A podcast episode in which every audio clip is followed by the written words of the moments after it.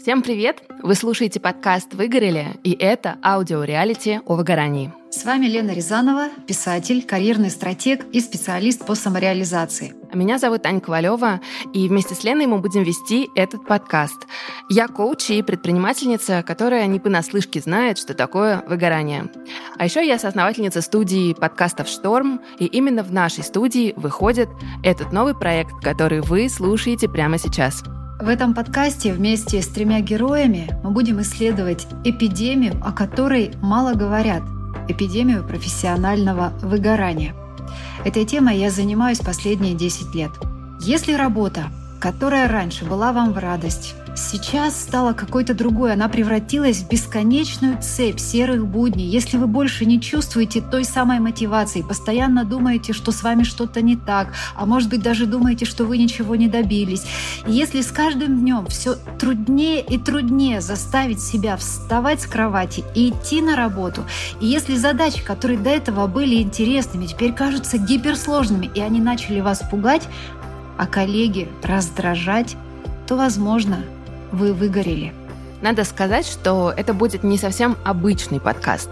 Мы с Леной задумали сделать реалити, в котором на примере наших участников мы покажем, как устроен механизм выгорания для каждого из нас, какие существуют стереотипы об этом состоянии, и вместе мы определим персональные сценарии выгорания, а главное, я надеюсь, подскажем всем нам, как из этого состояния выходить.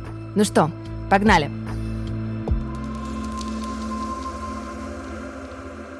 Когда мы объявили о запуске проекта, я не ожидала, что проблема профессионального выгорания вызовет такой сильный отклик у аудитории. Мы получили огромное количество заявок от людей самых разных профессий. Они заполняли анкету и присылали нам голосовые сообщения, в которых рассказывали о себе и делились своими историями выгорания. Я до сих пор не работаю, не зарабатываю э, именно из-за выгорания. Что-то произошло, и кажется, я себя тоже выжег. Я перестал заниматься спортом, я перестал там читать книги только потому, что от работы я не могу отказаться, а от всего остального как будто бы могу. Каждое утро я думаю о том, что нужно что-то преодолеть. Можно потеряться и не понимать, в какую сторону дальше идти. Хочется поработать э, над своей ситуацией ну, и состоянием.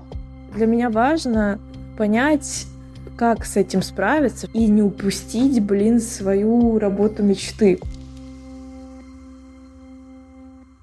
В итоге мы выбрали трех участников. Это ребята с разными профилями, в которых, я надеюсь, многие наши слушатели узнают себя. И давайте я расскажу, почему мы выбрали именно этих героев.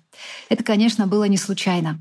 У них очень разные истории, они из разных профессий, но их всех объединяет то, что они во всей полноте нюансов, во всей полноте ощущений знают, что такое выгорание. Их истории выгорания очень разные, и они очень дополняют друг друга. Вера — талантливая девушка с сияющими глазами, которая занимается тем, чем мечтала заниматься всю жизнь, и она выгорела, находясь в любимой профессии. Виталий — мудрый, спокойный руководитель. Он выгорел, делая работу, в которую он очень верит. Он провел компанию через очень-очень сложный отрезок пути, но при этом так перерасходовал свои ресурсы, что заплатил за это собой. Наташа яркая, умная, с успешной корпоративной карьерой, она всегда делает свою работу по максимуму, но постоянно ходит по одному и тому же замкнутому кругу выгорания. Все они пришли в свою работу не случайно. Все они, знаете, они self-made, они сами создают свою историю.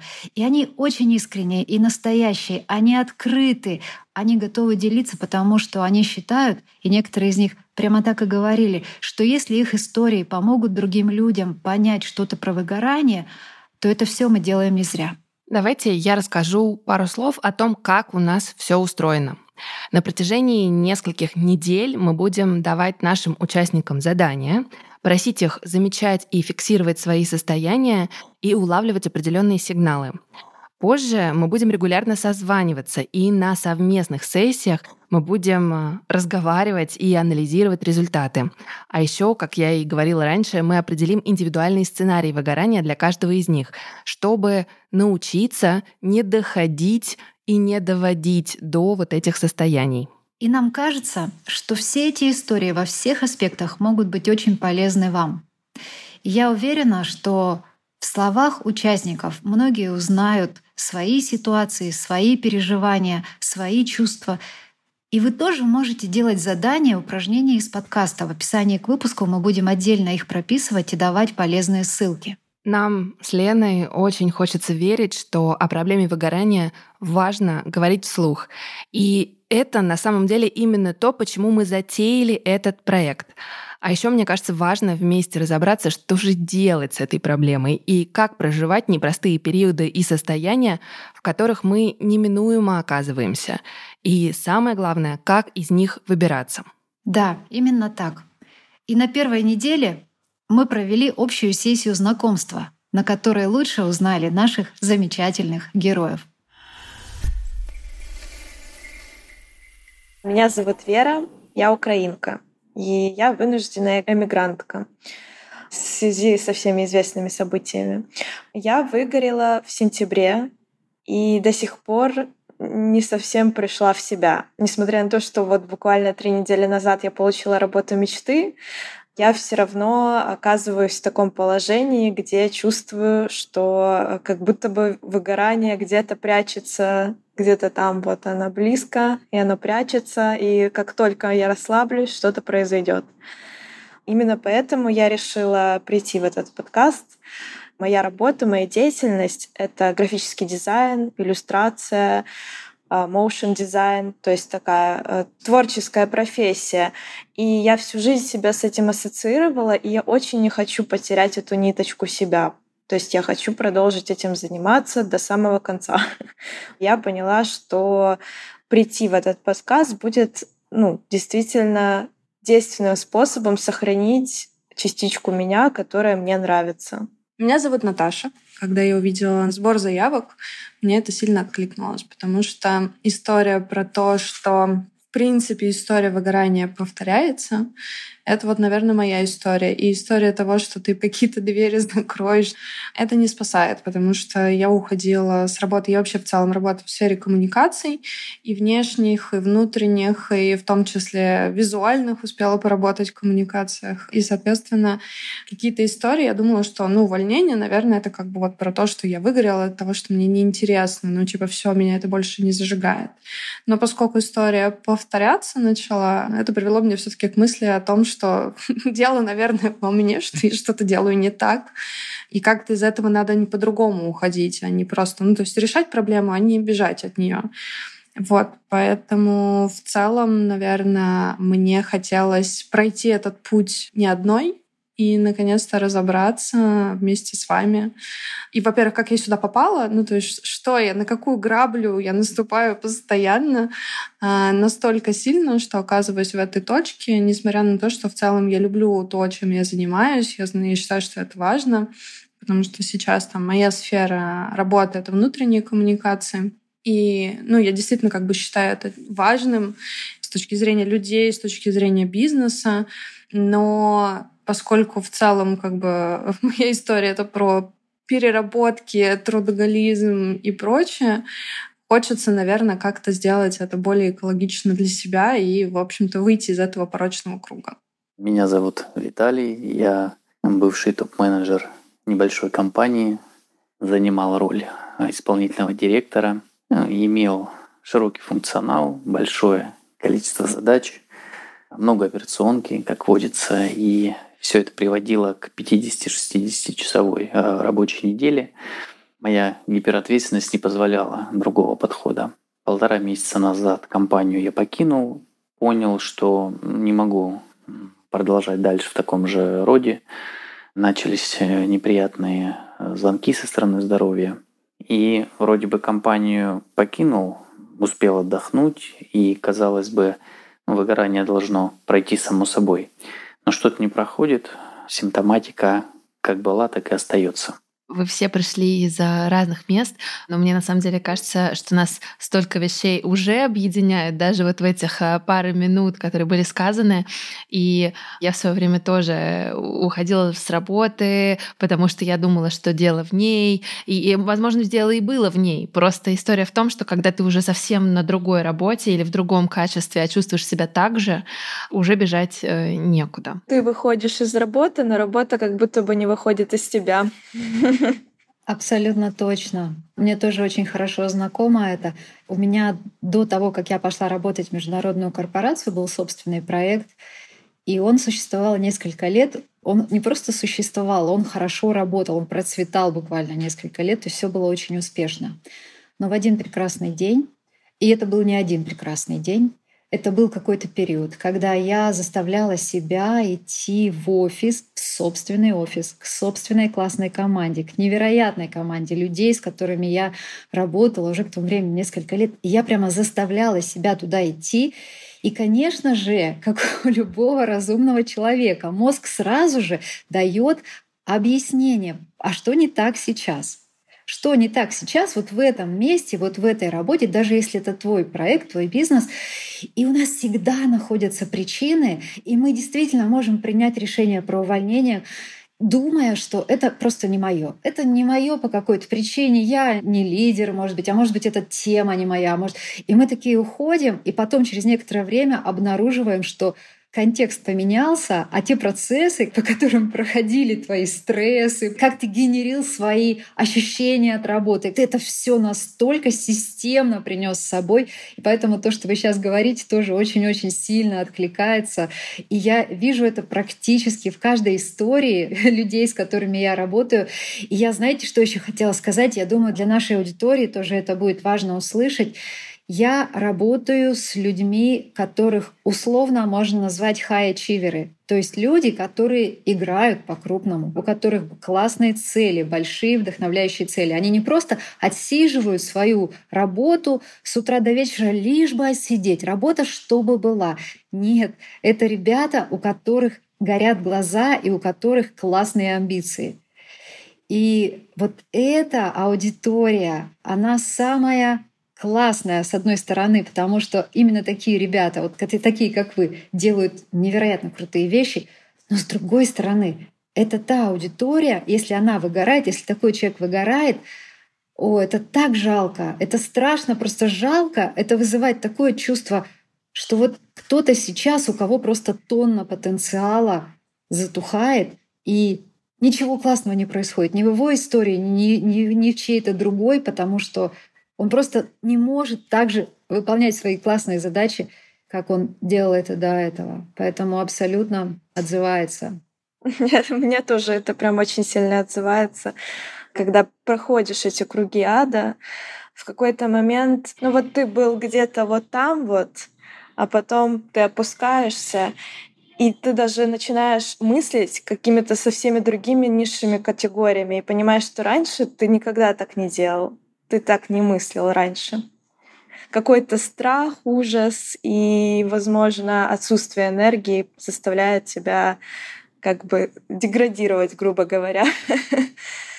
Не только деградировать, после того, как мы дадим вам одно задание после сегодняшней встречи. На второй встрече мы будем обсуждать три аспекта выгорания, три больших признака выгорания, и один из них будет очень связан с тем, что ты верно назвала деградировать, но это даже не деградация, это может быть просто такое восприятие себя и выгорание, чем оно опасно и коварно, оно накладывает такой фильтр восприятия, когда еще какое-то время назад у тебя все было хорошо, ты видел то, что ты делаешь, ты это ценил, ты радовался своим результатам, а теперь ты смотришь на все это, и все тебе видится это каким-то мелким, результаты видятся какими-то не такими уж и крутыми, а то, что тебя ждет в будущем, а ты об этом даже и думать не хочешь, потому что ты уже ничего хорошего от будущего не ждешь. И это все восприятие, это все сидит в голове, это все никакого отношения к реальности может не иметь, а мы совершенно искренне думаем, что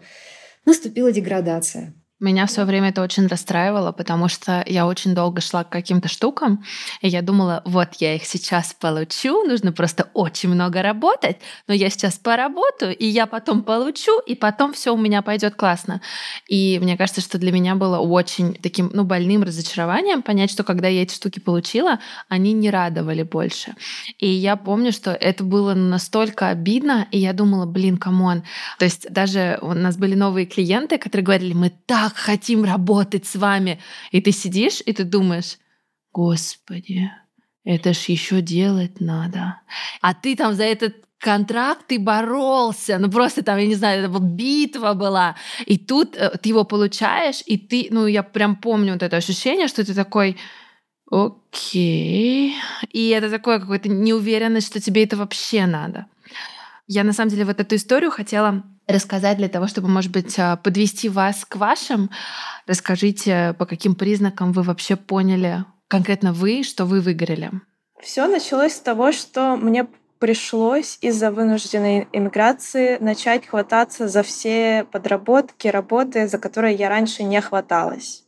Потому что раньше у меня была возможность в мирное время жить и выбирать, с кем работать, с кем не работать, тратить свою энергию только туда, куда мне хочется тратить. Но когда тебе вынужденно нужны деньги, ты начинаешь хвататься за все. И вот это вот три месяца, которые я просто работала над проектами, над которыми я никогда бы не работала в своей жизни, потому что это скучно, это неинтересно, это шаблонно. И вот я работала, работала и понимала, что вообще цель моей работы — это заработать денег. Настолько мне хотелось завершить это все, закончить, уйти от этого куда-нибудь, пофиг куда, зарабатывать деньги каким-нибудь физическим трудом. Вот просто как будто бы, знаете, отключить голову. Потом я поняла, еще один такой звоночек был, что я просто не хочу просыпаться по утрам я хочу спать постоянно. У меня ощущение, будто вот я закрою глаз и все, я упаду в сон. И когда я ложусь в кровать, я не могу с нее встать. И как бы я ни старалась, я даже мужа просила меня просто за руки вот так вот вытаскивать, потому что я не могу. Мне тяжело, мне плохо, я не хочу. А ко всему прочему невероятно сильная тревога. То есть я с ней ложусь спать, я с ней просыпаюсь. И вот эта тревога, она, она просто как будто бы я не могу дышать. Вот у меня чувство, что я сейчас задохнусь. Ну, естественно, я приняла решение уволиться сразу со всех, всех этих работ. Причем уволиться в никуда, дать себе время. То есть у меня там уже какие-то денежки появились, уже была возможность там хотя бы месяца три посидеть, полежать. И вот эти три месяца я занималась только тремя вещами. Кушала, спала и листала ленту ТикТока. Я ничего больше полезного не делала. Я просто растворилась. Я где-то лежу, что-то делаю, это какая-то оболочка. И ко мне пришло осознание, что я не просто устала, а что я вообще где-то потерялась, где-то там что-то произошло у меня в голове непонятное я начала гуглить, что вообще именно... Я слышала про выгорание, но я думала, что это что-то у людей там каких-то вот тоже других. И я поняла, что ну, это заблуждение. Это коснулось меня, и это такая страшная вещь. Знаете, у меня в жизни многое было, ну, то есть и войну я видела, но выгорание — это то, что нормально мне так, э, знаете, пощечину дало. Мне прям было страшно. И страшно было, что я всю жизнь себя ассоциировала со своей творческой профессией, ведь я с самого детства ну, решила, что я буду заниматься творчеством, я буду художником, буду там дизайнером. И это путь, который я себе наметила. Мне казалось, что я, знаете, вот я все контролирую, все под моим контролем. Я четко иду по своему пути. А оказалось, что у судьбы другие планы. И это было страшно, в какой-то момент у меня пришло осознание, что я вообще ничто. То есть без этой профессии я никто и ничто. Сейчас мое состояние уже улучшилось, потому что я прошла некоторую терапию, но не по выгоранию, а в целом как бы. И к тому же я каким-то образом попала на работу мечты. И это дало некоторую такую мотивацию попробовать еще раз. Но есть звоночки, и я их чувствую и понимаю, что есть непроработка. То есть есть что-то, что еще меня вот прям аж как замочек меня хватает, и мне нужно с этим решить вопрос, потому что я хочу у меня есть мотивация, хочется двигаться дальше, я готова, вот у меня есть возможности, мне эту возможность дали, я ее хватаю, но как будто бы что-то меня вот куда-то тянет. Мне захотелось тебя обнять, если честно. Я, наверное, там, что основное для себя поняла, и что меня больше всего пугает на самом-то деле, что у меня повторяются сценарии очень больших волн. Ну, то есть, как я в целом поняла, что, наверное, все таки речь про выгорание. У меня большие перепады настроений и, наверное, такого самоощущения сил. То есть у меня это просто идет периодами, когда сначала я всемогущая, могу вот, а, не знаю, там, проект мечты, не знаю, все что угодно сделать. Супер важный проект — это какие-то, не знаю, там, антикризисные коммуникации. Ну, то есть то, что действительно там ты считаешь для себя важным там в работе, в карьере, в, в значимости для кого-то, да, ну, для чего-то большего. И сначала я все могу, и сначала я все делаю, а потом наступает период жесткой апатии, когда я не могу вообще ничего, в том числе и встать. Ну, то есть это вот как раз те истории, когда поднимаешь себя за шкурку на работу или там поднимаешь себя за шкуру, чтобы просто даже хотя бы встретиться с кем-то. И получается, что из-за таких качелей они же очень сильно выматывают. И в какой-то момент я просто наконец-то увидела, что это не просто какая-то разовая акция, а то, что это повторяется. И это достаточно сложно и стало, наверное, может быть, со временем еще больше выматывать, потому что одно дело, когда ты такой более-менее как бы ровно идешь по, по жизни, а другое дело, когда тебя мотает прям на 180 градусов в разные стороны.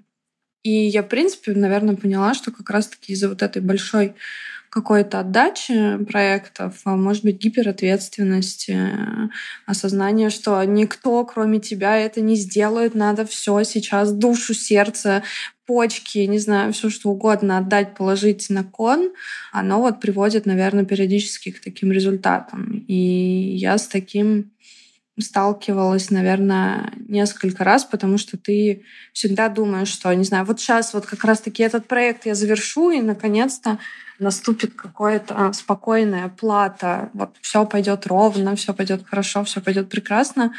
Но почему-то как-то вот то, значит, клиенты важные приходят, то проекты важные повторяются, и ты каждый раз такой, как последний бежишь, сломя голову, а потом понимаешь, что ты не можешь встать, э, ты не хочешь ничего, и, в общем-то, максимум, на что тебе хватает, это лежать, не знаю, смотреть в потолок, максимум в сериал. Просто каким-то заниматься избеганием действительности и повторением того, что тебе уже знакомо, и, в общем-то, как-то тебя спасает и уводит в пещерку. Я думаю, ну, чем мы э, ближе будем знакомиться э, со своими историями, кейсы озвучивать, тем ну, больше будем находить какие-то сходства. На самом деле в моей истории есть сходство э, и с Верой, и с Наташей. В целом, ну, я не могу сказать, что я какой-то по жизни суперэнергичный человек. Но в то же время я и не, не медлительная улитка. А вообще я всю жизнь люблю вставать рано. В пол шестого, в шесть утра делать зарядку, какие-нибудь практики и по ходу там продумываешь уже план на день, представляешь, как будешь всем заниматься, ну и вперед. То есть э, ранний подъем, какая-то энергия, бодрость, она ну, всегда присутствовала. И если посмотреть назад, то я думаю, что это первое мое значительное выгорание. Может быть, что-то было раньше, но я его не ощущал, оно как-то мимо проходило. Сейчас же с точки зрения ну, каких-то э, откликов э, я понял, что что-то не так. Ну и прежде всего это по физике. Ну, физика я имею в виду, когда ты с утра не можешь себя поднять. То есть э, для меня это был страх. Я все время встаю там, классно, легко, э, в любое время. Ну, то есть сейчас я не могу встать в 7, не могу встать в 8, не могу встать в 9.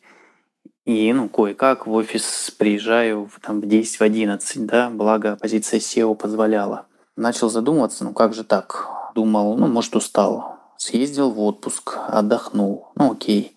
Неделю протянул в хорошем темпе, потом ну, все то же самое повторяется. Сложно вставать, начинаешь замечать, что эффективность там, выполнения задач очень сильно падает.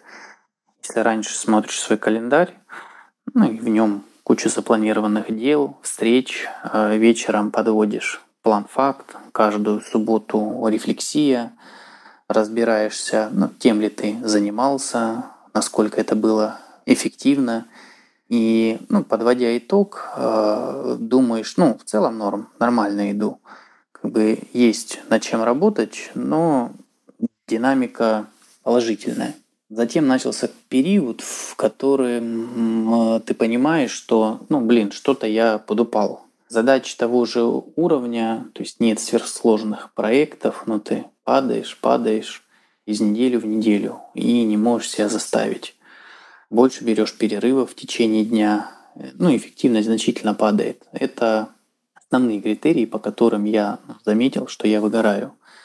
И в целом отношение к работе в определенный момент времени я понял, что те задачи, которые у меня есть, а я очень плотно сидел в операционке, каких-то интересных верхнеуровневых задач э, было не так много. Я думаю, это одна из особенностей небольших компаний. И вот эта операционка настолько, ну, скажем, надоела, наверное, что ну, не хотелось ходить на плановые совещания, общаться с сотрудниками и так далее. И ну, были интересные моменты. Я все-таки мужчина, мне не гоже сдаваться. И я отлавливал подобные вещи и начал себя обманывать. Каким образом? Я начал находить для себя мотивы. То есть я понял, что я сдаю, окей, надо отдохнуть берешь два дня рядом с выходными, вот у тебя четыре, сходил в спа, сходил на массаж, сходил в хороший ресторан, погулял по Москве, ну и все, вроде бы ты нормальный. Вечером порефлексировал, там, что не нравится, почему не нравится, и начал мозгу подсовывать ну, конфетки, там, бонусы, для чего мне это надо. Но при том не на не низкоуровневые виде, там, финансовой мотивации, а уровнем выше, там, на интерес. Там, я решу эту задачу, достигну того-то, прокачаю себя, там, компания продвинется вперед. Ну окей, отрефлексировал, стартовал, хватило на месяц-полтора. Затем снова затык, снова та же программа, отрефлексировал, дал мозгу конфетку, и ну, несколько итераций таких было, они срабатывали, ну и потом перестали работать. Мне очень знакома эта история. В свое время я тоже работала в крупной технологической компании, в которой довольно поздно начинается рабочий день, около 11 часов. Я не очень хотела идти на работу, видимо, потому что это и было профессиональное выгорание, которое я на тот момент не могла распознать.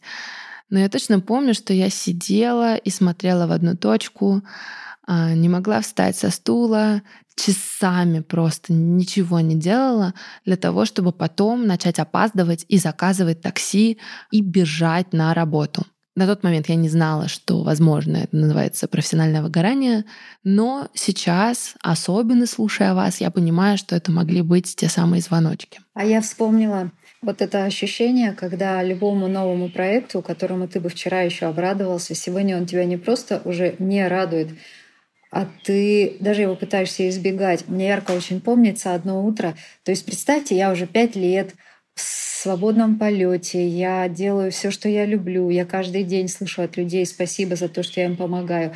Я живу в прекрасном месте, возле моря.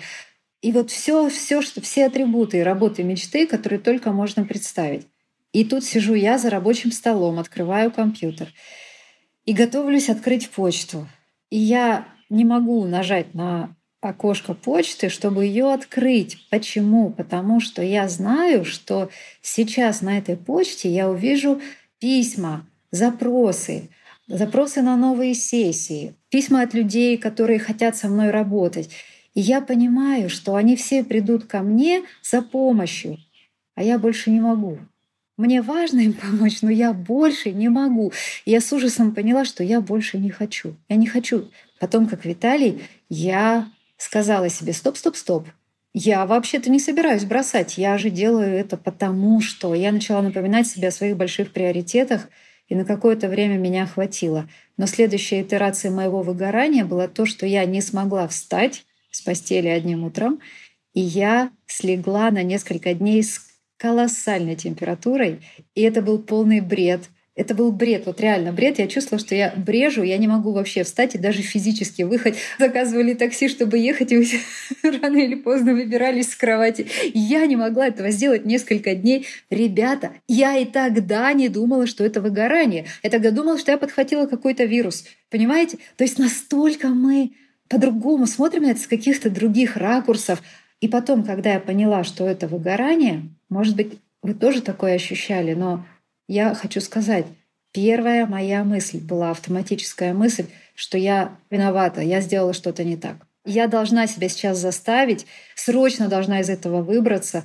И это какая-то большая ошибка, которую я сама же и допустила. И вот я себя еще и за это начала сверху ругать. Было у кого-то такое? У меня была фраза «доигралась». Вера, я, я дай обниму, это абсолютно точно. Вот, вот я себя тоже так же ругала. Наташа, у тебя тоже было? У меня было состояние, что как же так я снова здесь, или что я сделала не так. Типа, мне надо срочно себя привести в чувство. Вот когда у тебя температура, не знаю, что-то тебе нужно там, куда-то поехать, даже если у тебя отпуск, например, или там какой-то важный проект, неважно, у тебя температура. Ты же не даешь себе возможности полежать. Ты думаешь, как же так, у меня отпуск, я опаздываю на самолет. И здесь также было, что типа, как же так, я не могу встать, мне надо срочно привести себя в чувство, и добежать этот марафон, эстафету, все что угодно. Как же так э, я оказалась в этой точке? У меня еще было колоссальное чувство вины, потому что я не понимала, откуда это идет, но мне казалось, ну у меня же все хорошо. И еще тебе вокруг все говорят, у тебя же все хорошо, и там у тебя и работа хорошая, и ты мозгами понимаешь, что у тебя все классно, но ты в этом себя чувствуешь хреново. И я помню ощущение вот это такого какого-то, ну, чувства вины, что ну тебе и этого мало. Ну, то есть вот как бы ты не можешь просто насладиться жизнью и я прям помню, что я очень сильно себя за это ругала. Но у меня не было сначала чувства вины, у меня был такой, знаете, саркастичный тон.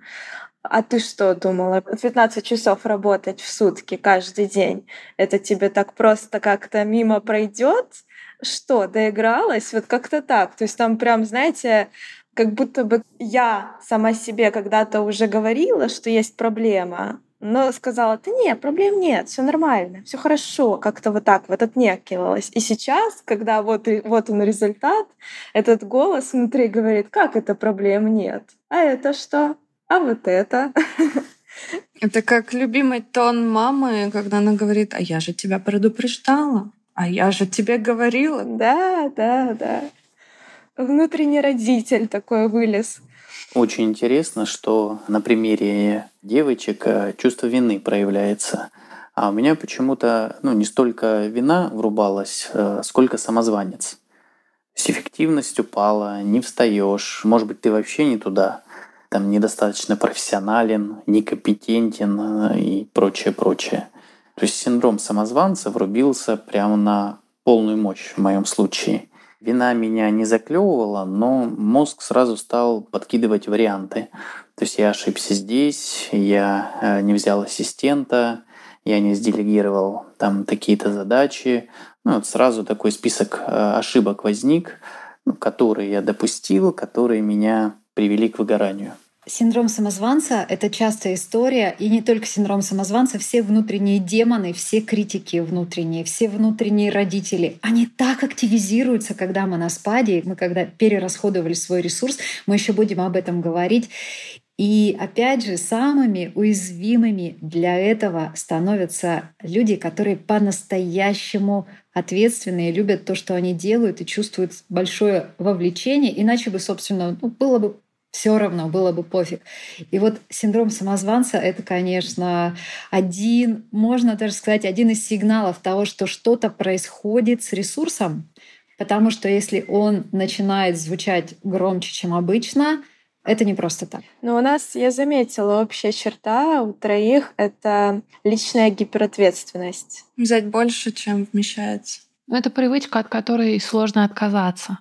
И это тоже такая история. Я потом поняла, что она вызывает у меня, по крайней мере, зависимость, а, потому что, ну, ты же привык, ты же справлялся, ну, значит, еще можно, ну, ну, ты чего, ну, отдохни чуть-чуть и давай, давай, повторяй а, вот эти все свои рекорды. Мы не призываем отказываться от рекордов. Я просто хочу сразу, чтобы мы все поняли, мы поняли нашу задачу. Ни в коем случае не отказываться от рекордов, ни в коем случае не отказываться от амбиций, не отказываться от больших целей, не отказываться ни от чего, но научиться достигать этих результатов, научиться идти к ним не за счет себя, не выгорая, не за счет своего здоровья, не за счет кайфа от работы, не за счет своего ресурса, достигать крутых результатов не за счет себя. И этому научиться можно, и мы этому научимся. Мы тоже очень на это надеемся. Мне кажется, это самое лучшее, что мы могли сегодня услышать.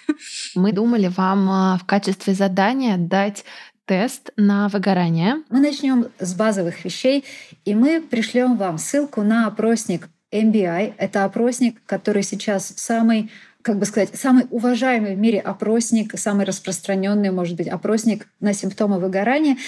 И я предлагаю вам пройти его. Там всего лишь 22 вопроса. Эти 22 вопроса выстроены так, что они измеряют три главные вещи, которые происходят с нами при выгорании. Я немного создам интригу. Я обязательно каждому из вас расскажу про эти три вещи, когда вы придете со своими результатами. Сейчас мы не будем забегать вперед, просто ответьте на эти вопросы. И я еще написала там, я даю возможность ответить не только вот как вы сейчас себя чувствуете, но и можете вспомнить тот момент, когда вы чувствовали максимальную степень выгорания, вы можете ответить и про сейчас, и про тот момент, потому что, я думаю, вспомнить будет достаточно легко. Это все было недавно. Поэтому можете прийти с двумя результатами, и мы поговорим, что они значат, и мы поговорим, что значит каждый из этих трех симптомов. И затем мы продолжим. Вы еще в своей карьере не раз столкнетесь со сложными обстоятельствами, со сложными контекстами. И наша задача — помочь вам разобраться в самом по себе процессе, в самом по себе вот этом феномене выгорания настолько, чтобы вы прямо уловили эти сигналы, если они начнут а, происходить с вами чтобы в следующий раз вы узнали это не с 25-й ноты, а буквально с первой. Мы очень рады и благодарны вам за то, что вы делитесь а, открыто своими историями. Только озвучивая некоторые вещи вслух, они вдруг а, становятся и для нас какими-то понятными. И у людям очень важно слышать себя. Поэтому я вам очень благодарна, потому что я очень надеюсь, что этот проект а, ну, как минимум, какую-то нотку поддержки даст тем, кто нас слушает. Ну что, подошла к концу наша первая встреча, знакомство. Лена, давай мы уже на двоих обсудим, как это было. У меня было первое ощущение, когда мы их увидели всех троих, как будто бы я их уже очень давно знаю.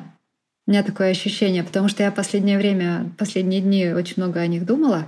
И единственный риск, на мой взгляд, был, если им вдруг станет дискомфортно, и они захотят все-таки это же очень личная история все. Это же истории, когда ты явно не во всей красе предстаешь, рассказывая об эпизодах, когда ты просто не мог поднять себя с кровати, или тебе ничего не хотелось, или что-то еще. И я боялась, что им будет дискомфортно, и они будут пытаться как-то фильтровать или чувствовать себя скованно. И это будет чувствоваться вот прямо. Но вау, мне кажется, что они как-то сразу стали такими своими, сразу уже друг друга почувствовали. И как сказала Наташа, классно. Ведь в таких историях самое классное понять, что ты не один. И вот мне кажется, когда они увидели друг друга, какие они классные, какие они симпатичные, они невероятные. И мне кажется, вот, вот этот момент, просто вот этот, знаешь, клик произошел. Все, я в этом не один, и мы вместе разберемся с этим совсем. Я себя поймала на прикольном ощущении, что истории разные, ребята в разных сферах работают, но каждую историю вот можно было продолжить другому человеку. И это было прям интересно, потому что даже каждый раз, когда кто-то из них что-то говорил, я такая, да, и у меня бы было. И я себя, знаешь, останавливала, чтобы не перебивать, потому что я прям узнавала какие-то признаки, не знаю, симптомы, как это правильнее назвать, но какие-то общие штуки, которые на разных работах у людей в разных качествах чувствуются одинаково. Я сейчас хочу прокомментировать несколько вещей, которые особенно меня зацепили в их историях. Знаешь, что показательно, очень интересно в истории Веры, когда она сказала, что она себя готовила, и она всю жизнь занимается творческой профессией, ей это нравится, и на выгорании она почувствовала, что это творчество куда-то, что она как будто эту ниточку теряет. Это очень характерный симптом, потому что творческая энергия, творческий потенциал, он сразу же отключается, когда у человека наступает перерасход ресурсов. И мы не можем быть творцами, когда у нас нет энергии, когда мы выгорели. И это первое, что пропадает, одно из самых первых. И говоря про творческие профессии, я говорю и про творческий потенциал, я говорю не только про дизайнеров и художников, я говорю про людей, которые решают очень нетривиальные творческие задачи. И бизнес-задачи тоже могут быть творческими, когда тебе нужно придумать что-то, чего не существует, когда тебе нужно найти какой-то очень небанальный выход из ситуации, очень небанальный. То есть когда вот, вот эта вот часть потенциала, ищущая вот эти нетривиальные решения, должна работать. Она у тебя просто не работает. Ты начинаешь думать о себе, конечно, всякое разное. Ты заметила, когда Вера это сказала? Тебе откликнулось? Да, заметила. Но мне еще, наверное, очень сильно, знаешь, что откликнулось, когда ребята особенно Виталий, говорил про синдром самозванца, и я вспомнила действительно, что в моменты, когда я устаю, я начинаю думать о себе очень плохо. И прямо вылезает просто все худшее, что ты мог подумать о себе и о других, и об этом мире. То есть я понимаю, что я выгораю, когда я слишком сильно загоняюсь. Вот. И мне кажется, что это тоже какая-то общая история, нет? Это очень-очень классическая история, когда наше восприятие себя зависит от уровня энергии. И то, что Виталий это так четко словил вот этого самозванца, который вдруг у него активизировался, мы еще не раз это услышим, и мы еще будем, наверное, об этом говорить, и мы будем просить их замечать, как у них меняется реплики внутреннего критика и самозванца в зависимости от того, сколько энергии у них осталось. А для наших слушателей я предлагаю вспомнить все моменты, когда они думали о себе что-то плохое, обесценивали себя, а потом проходило время, силы возвращались, и они переставали так думать. Вот все эти эпизоды это как раз были связаны с перерасходом энергии, не с тем, что ты действительно плохой. А вот в истории Наташи что тебе больше всего откликнулось? В истории Наташи две вещи, и мы будем э, копать туда, потому что там очень много, очень много важного. Как мы уже говорили, выход из выгорания разный, вход в него тоже разный. И вот первое — это то, что у нее история повторяется, она уходит или она что-то меняет, а выгорание повторяется. И понятное дело, что значит причина более системная, чем просто какая-то конкретная работа или какая-то конкретная роль. И Наташа сама говорит о том, что тот способ, которым она идет к своим целям, это переработки, это трудоголизм. У каждого тут свой триггер. Но когда она сказала, я готова за то, что я делаю, со всей этой ответственностью отдать себя, отдать свое сердце, отдать свои почки и так далее, о боже, вот здесь очень много что надо будет понять, почему это так происходит и где включается у нее вот этот процесс, когда она из состояния такого умного достигаторства переходит в состояние достигаторства за счет себя. А в истории Виталия? Виталий, он такой очень спокойный, очень, очень глубокий. И то, как он рассказывает про свое выгорание, оно за этим чувствуется столько уже осмысленно. Ну, например, когда он говорит, что вот он полтора месяца назад покинул компанию, и сейчас он вроде как отдыхает, а выгорание еще со мной. Я отдыхаю, выгорание еще со мной. Это очень классное наблюдение. Многие люди сказали бы, да нет, быть такого не может, если ты уже не работаешь, откуда у тебя какое может быть выгорание. Но я видела такие кейсы, когда человек через два, даже через три месяца после увольнения говорил, а я все равно ничего не успеваю, а я все равно загнанный, я все время загнанный. И вот что удивительно еще в истории Виталия, я думаю, что для лидеров, для вообще выгорающий лидер выгорает никогда не в вакууме. Он сам выгорает, и он создает еще такой эффект кругов на воде. То есть это всегда влияет на компанию, это всегда влияет на команду, это, конечно, всегда влияет на него самого. И вот классическая история выгорающего лидера — это человек, который все контролировал, у которого все было очень размерено, у которого были четкие точки в его расписании, четкие пункты его недели, когда он садился и чего-то про себя понимал, анализировал, записывал результаты и так далее. Но даже он пропустил тот момент, когда он пошел вниз по нисходящей спирали. Мне кажется, мы не отдаем себе отчет, сколько сил на самом деле у нас заняли те или иные задачи. И это очень хороший пример. Потому что я тоже, знаешь, вспоминая, какой кровью дался мне и моим знакомым там последний год, я забываю, я думаю, а почему это я сейчас устала? Все же хорошо. вот, и мне кажется, что Виталий — это очень хорошая иллюстрация того, что можно выйти сухим из воды, но на самом деле ты очень долго плавал, и ты не можешь отказаться от вот этого чувства, что ты греб и очень устал. Про желание контролировать они все говорили. Это интересно про вот это такое, знаешь, какой-то гиперконтроль и гиперответственное отношение к своим задачам. Да, абсолютно точно, потому что это ребята, которые работают классно, и они результативные.